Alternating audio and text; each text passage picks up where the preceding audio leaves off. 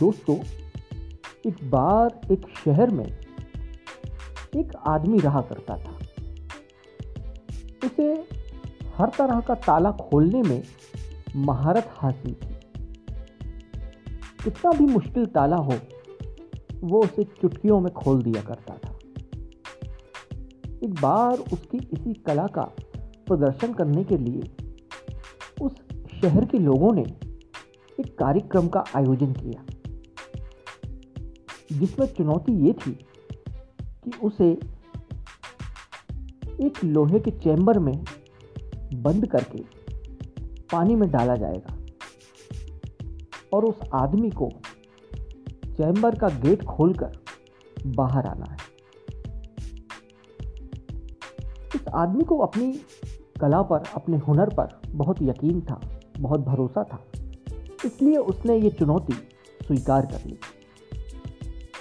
तय तारीख को, इस तमाशे को देखने के लिए दूर दूर से लोग वहाँ जमा हो गए। इस आदमी को उस लोहे के चैम्बर में बंद किया गया और चैम्बर को पानी में डाल दिया गया। चैम्बर के पानी में पहुँचते ही उस आदमी ने बिना समय गंवाए उस दरवाजे के लॉक को खोलने की कोशिश शुरू कर दी। लेकिन इस बार चुनौती कुछ कठिन थी। काफ़ी कोशिशों के बावजूद वो उस दरवाजे के ताले को, उसके लॉक को खोल नहीं पा रहा था। कुछ समय और बीता तो उस चैम्बर के अंदर उसका दम घुटने लगा। उस चैम्बर में आपात स्थिति के लिए एक अलार्म भी लगाया गया था। जिसका बटन ये व्यक्ति मदद लेने के लिए दबा सकता था। जब काफ़ी कोशिशों के बावजूद उस दरवाजे का ताला नहीं खुला तो इस व्यक्ति ने हार मानते हुए उस अलार्म के बटन को दबा दिया। चैम्बर को तुरंत पानी से बाहर निकाला गया। लेकिन जैसे ही चैम्बर पानी के बाहर आया, उसका दरवाज़ा अपने आप खुल गया।